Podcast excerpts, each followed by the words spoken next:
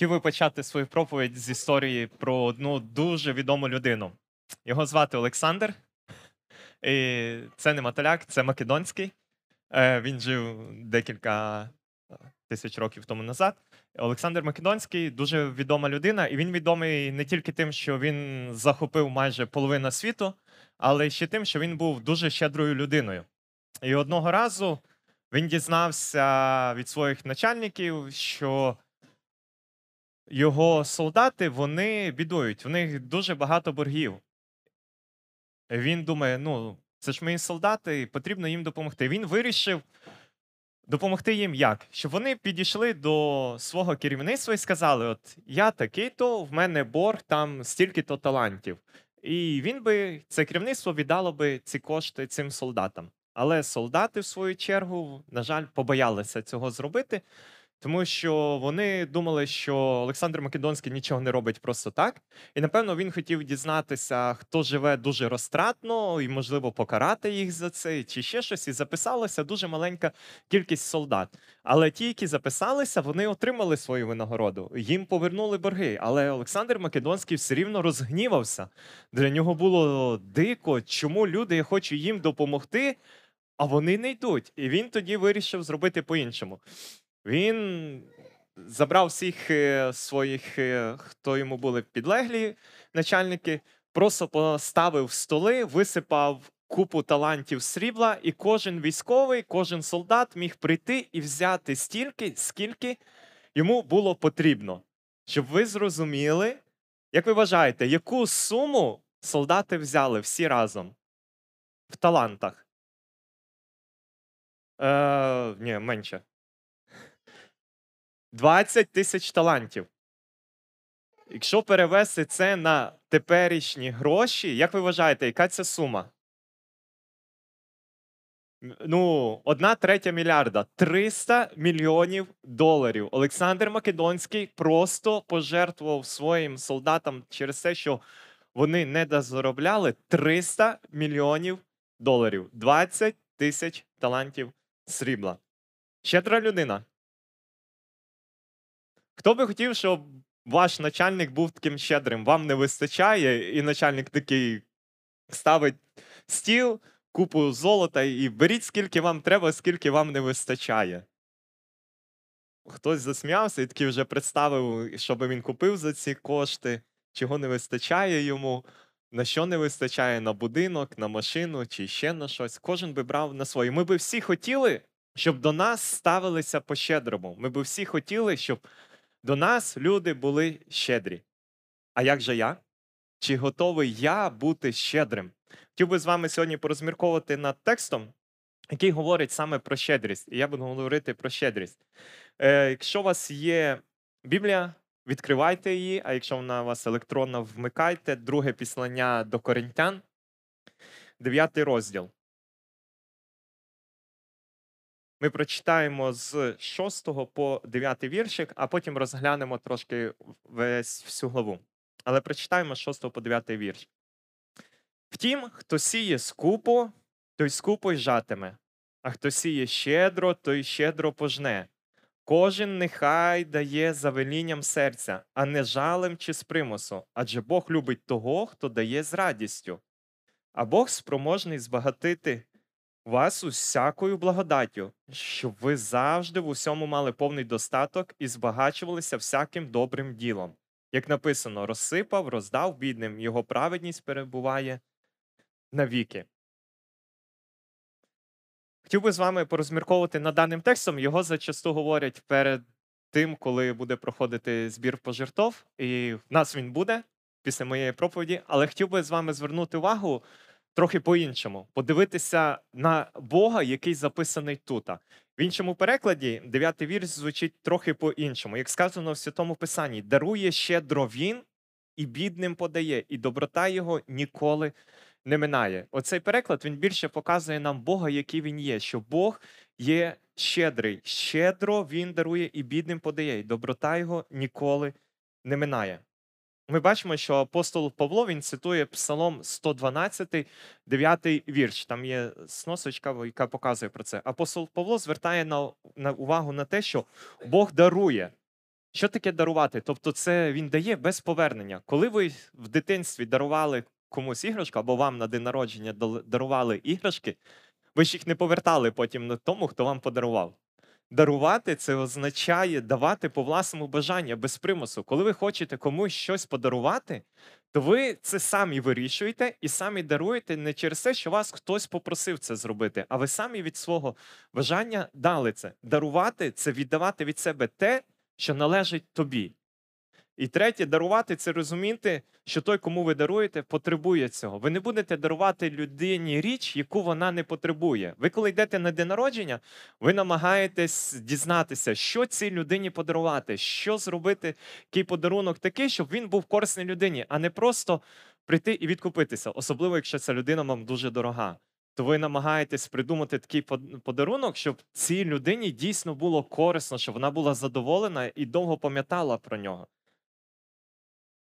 Також Павло використовує в цьому тексті добре слово щедрий. Український тлумачний словник говорить, хто такий щедрий.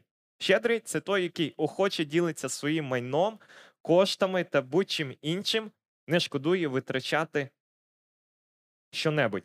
Отже, це той, який охоче ділиться своїм майном. Знову ж таки, да, ми бачимо, що це має бути щось моє. Це то, що я можу віддати коштами та будь-чим іншим. Да, ми можемо ділитися своїм майном, коштами і будь-чим іншим. Що сюди можна вкласти в будь-що інше? Це наш час, е, наше вміння, те, що ми вміємо робити своїми руками, ще чимось розумом. Це хоч можна вкласти от сюди в будь-що інше. Не шкодуючи витрачати щонебудь, да? свій час, можливості, бажання і так далі. Наш Бог, він є щедрий, тому що текст про це говорить, що дарує щедро Він, тобто Бог. Ми є його діти, він нас безмежно любить. Його щедрість до нас щодня. Найщедріший, найвеличніший дар, який ми отримали від Бога, це його син Ісус Христос, який помер за нас на Голгофі. Це найбільший подарунок, який міг зробити для нас Господь. Це найщиріший, найщедріший подарунок, який ми отримали від нашого Господа. Це Ісус Христос, який прийшов на цю землю і помер за кожного з нас, щоб ми мали вічне життя. В Євангелії від Матвія в п'ятому розділі Ісус говорить, що Бог дає дощ і сонячне світло як добрим, так і злим людям. Іншими словами, Бог щедрий до тих, хто любить Його, і до тих, хто його не любить. Бог не обмежує свою щедрість, Він закликає нас робити те саме. Часом ми дозволяємо людській мудрості стати на шляху до безмежної Божої щедрості. Бог не дозволяє таким питанням, як чи заслужили ці люди на це, або як вони використовують мій дар, стримувати його безмежну щедрість. Ми, люди, часто обмежуємося і ставимо собі такі питання: на на йому буду дарувати, якщо він цього не буде використовувати? Чому я маю бути щедрим до нього, якщо він не щедрий до, до мене, або він не щедрий до інших людей? Чи нас дуже часто це зупиняє, але Бога такі питання не зупиняють. Для нього немає різниці. Для нього щедрість це його стан, це його сутність. Він є таким. Його доброта вона ніколи не міняє, не минає. Це вічний його стан. Не може бути такого, що у Бога закінчилась доброта або щедрість. Що настав такий момент, коли Бог сказав: Ну, в мене нема більше доброти. Ви мені вже всі так надоїли, що досить з вас. Я не буду до вас більше добрий. А ми, люди, ми можемо переставати бути добрими. Ми можемо переставати бути щедрими. Тому що людина нам щось не так сказала, не так подивилася на нас, е, розказала про нас якісь плітки, і ми вже змінили своє ставлення до цієї людини, і ми перестаємо бути щедрими до цієї людини. Але Бог він зовсім не такий. Щедрість це його сутність, це він, він щедрий завжди. Далі Павло використовує принцип, якщо ми подивимося на текст спочатку, то він говорить: втім, хто сіє скупо, той скупо й жатиме, хто сіє щедро, щедро пожне. Павло порівнює щедрість е, до посіву, адже під час посіву кидається насіння в землю, воно кидається сюди, туди, всюди, де ви його розкидуєте, воно падає в землю і помирає там, і зрештою зітліває. І здається, що ну все, кінець, воно зіпсувалося, нічого цьому нема. Але проходить певний час, і звідти проростає нове життя. І так само відбувається з нашою щедрістю. Коли ми думаємо, що ми сіємо щедрість, і ми не бачимо результату, ми думаємо, що все це доволі надаремно, що ми були щедрі даремно, ми не бачимо з цього ніякої користі. Але насправді користь є, і вона буде трошки пізніше. Так само, як коли ми садимо невеличке зерно, то ми не можемо очікувати, що на наступний день звідти вже виросте е, нова яблуня, або нове дерево, або пшениця виросте. На це потрібен певний час. Якщо ми подивимося 9 розділ спочатку, то якраз про це і говорить Павло, що коринтяни вони були щедрі, і їхня щедрість була відома вже іншим людям, і вони підбадьорювалися цією щедрістю. Нехай це вчення твердо укоріниться в наших душах. Те, що ми маємо бути щедрими, маємо сіяти. Він говорить: хто сіє щедро, щедро отримає. Хто з вас коли-небудь садив картоплю? О, є люди такі, які садили картоплю. Супер. Ви знаєте, да, що якщо посадити одну-дві картоплинки, то там з'явиться через 6 місяців. Скільки приблизно? 5, 6, 7, 8. Там з'явиться трошки більше, ніж стільки, скільки ви посадили. Але якщо посадити ще більше, то відповідно з'явиться ще більше картоплин. Вона множиться, зростає, стає її більше. Тому хто сіє щедро, буде отримувати щедрий врожай. Не можна так, що я посажу кілограм картоплі і буду надіятися, що в мене виросте 10 тонн врожаю. А якщо я посаджу тонну картоплю, то я можу надіятися, що в мене виросте 10 тонн врожаю. Тому хто сіє щедро, він щедро і отримає. Хто сіє скупо, він скупо і отримає. Не може бути навпаки, що ви хочете сіяти скупо, а отримувати щедро. Такого не буває. Цей закон так не діє. Тут діє закон по-іншому. Якщо ви щедро сієте, то ви щедро будете отримувати. Оскільки апостол він говорить, що нам потрібно сіяти щедро, то як же ж Бог оцінює, скільки це щедро? Ви задавали собі колись запитанням, ну от скільки це щедро дати?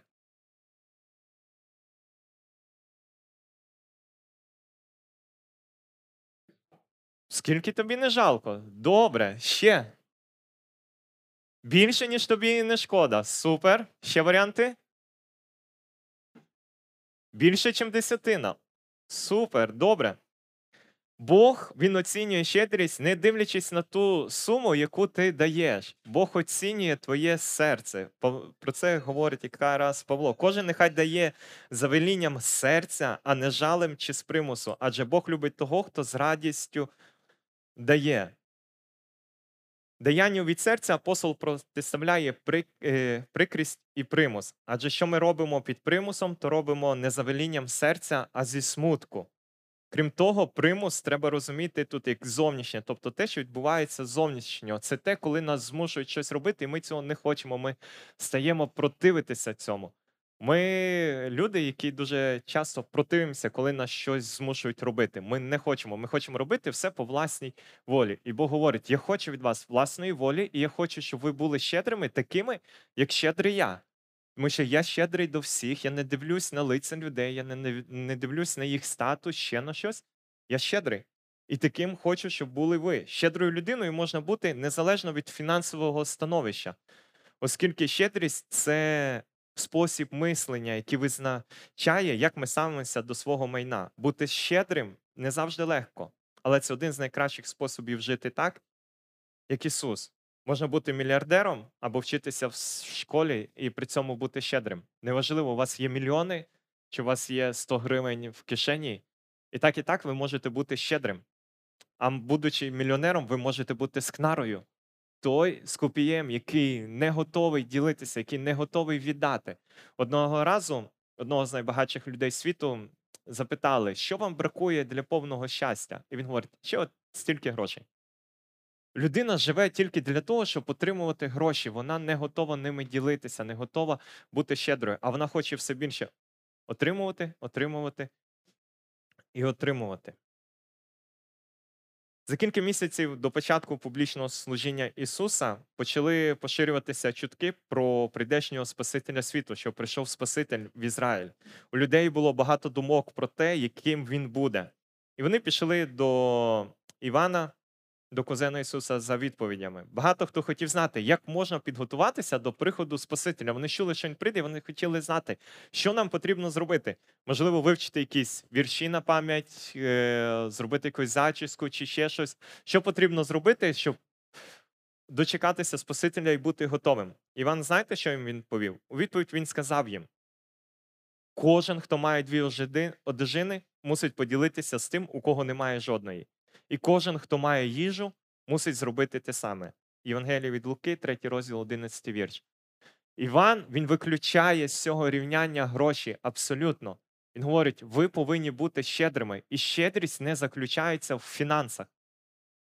Ваша щедрість це стан вашого серця. Він говорить: якщо у вас є дві одежини, ви можете поділитися, не тільки можете, а маєте поділитися нею. Якщо ви маєте що поїсти, діліться з тим, хто біля вас є, щоб він також мав що поїсти. Будучи у В'єтнамі, е, ми допомагали проводити табори для дітей-сиріт, які живуть в джунглях. Е, Вони мають або вони або напівсироти, або повні сироти, там з бабусею живу- живуть ще з кимось.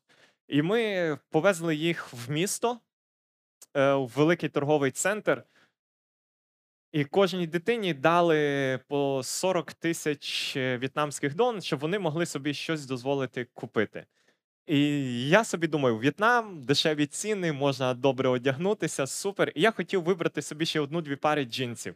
Я думаю, ну, у мене вдома є 3-4 пари, мені ще одну-дві треба на всякий випадок. Нехай будуть, тут хороша ціна, можна купити. Я підходжу до одного хлопчика, який стоїть з грошми і не знає, і плаче. Я питаю через перекладача, чому ти плачеш? Що таке? Він говорить: я не знаю, що купити. Мені хочеться купити і зошит, тому що щоб в школі чогось навчитись записати. І вибачте, мені потрібно купити труси, тому що в мене їх зовсім немає. Я розплакався, і я віддав просто всі свої кошти йому, тому що я зрозумів, що в мене не ті цінності. У мене вдома чотири пари джинсів, які в мене є. Крім того, в мене є спортивні штани, купа сорочок, футболок, всього. І я хочу ще. А хлопчик, він абсолютно не має нічого, він не знає, з чого вибрати. І от такі моменти вони змінюють життя. Вони пере... В такі моменти ти переоцінюєш своє життя. Ти починаєш думати не тільки про себе, але й про інших. І приїхавши в Ужгород, я роздав половину свого одягу тим, хто е, потребував цього, і маю хорошу таку звичку постійно оновлювати свій одяг, ділитися своїм майном. Приємно мати своє майно, і коли ти можеш ним ділитися. У кожного з нас є речі, які нам подобаються. Наприклад, улюблений одяг, улюблена чашка е, для кави. Також є багато речей, які ми сподіваємося мати в майбутньому. Наприклад, квитки на літак до мрійного місця призначення в Барселоні або ключі від нового будинку. Немає нічого поганого в тому, щоб мати якісь власні речі, але корисно пам'ятати, кому ці речі насправді належать. Псалом 24.1 говорить, що Господня земля і все, що на ній, вселена і мешканці її, це все Господнє. Все, що ми маємо, це все Господнє. Господь просто дав нам в користування. Ми можемо цим користуватися. І Бог, я нагадую, Він є щедрий. По його щедрості ми все це маємо. І Він хоче, щоб ми так само були такими щедрими, як і він. Отже, як стати щедрим? Практичні поради, що ми можемо зробити? Перше, це пізнавати щедрого Бога. Наш Бог є щедрим. Якщо ми хочемо бути щедрими, ми маємо вподібнюватися йому. Ми маємо більше пізнавати Бога, того, який є щедрий. Наше спілкування з ним щодня повинно бути. Ми щодня маємо е, дізнаватися, який він, як він свою щедрість проявляє до кожного із нас, до всіх людей цього світу. Далі легко використовувати більшу частину нашої розумової енергії на власні турботи та на власні потреби. Зазвичай ми так і робимо. Ми все концентруємось на собі. Ми люди, які любимо зазвичай себе найбільше. Ми використовуємо на себе. І за цього в нас не вистачає часу, енергії, можливостей думати про інших людей. Ми зачасту вже не втомлені і не думаємо про інших людей. І моє побажання до кожного із нас це перевести зосередженість себе на когось іншого. Ми хоча б частинку свою, своєї зосередженості перевели на когось іншого. Наприклад, що потрібно моїм сусідам? Ви живете або в приватному будинку, у вас є сусіди, або ви живете в багатоповерхівці, на поверсі у вас є сусіди. І задайте собі питання, що потрібно моїм сусідам? Як я можу допомогти своїм сусідам, які живуть навколо мене? Як я можу бути їм корисним? Як я можу бути щедрим? Можливо, є бабуся, якій не вистачає пенсії, і я можу бути щедрим, тому що ми заклали е, купа закладок на зиму, і я можу чимось поділитися. Можливо, я купив три мішка картоплі, я можу подарувати один мішок картоплі для бабусі. Можливо, ще щось, можливо, є от дитина з напівсирота, сирота, яка чого, якій чогось не вистачає, і ви можете допомогти їй в цьому. Шукайте її. Третє, запишіть декілька речей, якими ви можете поділитись. У вас обов'язково є речі, якими ви можете поділитись. Це не обов'язково повинен бути одяг. Запишіть собі, чим ви можете поділитися, і Бог знайде людину, якій це можна дати, якій це потрібно. Просто ви повинні зробити перший крок для себе. Четверте, перерахуйте три речі, за які ви вдячні Богу за те, що він щедрий до вас. Для того, щоб бачити Бога, пам'ятайте перший пункт пізнавати Бога, потрібно бачити ці речі в своєму житті в першу чергу. За що я можу бути вдячний Богу за його щедрість в моєму житті. І останнє це запитайте себе, що потребує мій ближній, чим я можу бути корисним для свого ближнього, той, хто є біля мене. Не бійтесь підійти і спитатися, можливо, ти чогось потребуєш. В твоєму житті щось є таке, чого в тебе немає, тобі потрібно це. Будьте корисними. І будьте корисними в церкві. Церква так само вона потребує фінансів, тому що нам потрібно платити оренду, ми повинні оплачувати комунальні послуги. Ми обладнання, яке є навколо, воно так само виходить зі строю, ламається, зношується. Потрібно щось нове. Церква веде багато служінь, які так само потребують фінансів. І я вам скажу, що нас на даний час е, не все добре з фінансами. Е, Ми трошки, як кажуть, живемо не по своїй кишені. Не через те, що ми купуємо не те, що нам не потрібно, чи ще щось, а ми намагаємося бути актуальними для Ужгорода, для України. Ми служимо людям, які тут є, і нам для цього потрібно фінанси. І моє підбадьорення для кожного із нас, особливо в першу чергу до самого себе говорю, що ми повинні бути щедрими. Щедрими як в церкві, так і поза межами церкви. І ми не проповідуємо десятину як закон, але ми говоримо, що ми повинні давати по благодаті, так як Христос заповів. А благодать вона завжди більша за закон.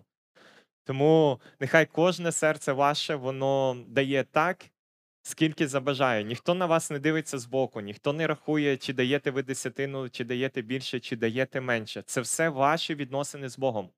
Пам'ятайте, це все знає Бог, і Бог любить тих, хто дає щедро. Зараз у нас буде збір добровільних пожертв, і у вас буде можливість попрактикувати щедрість.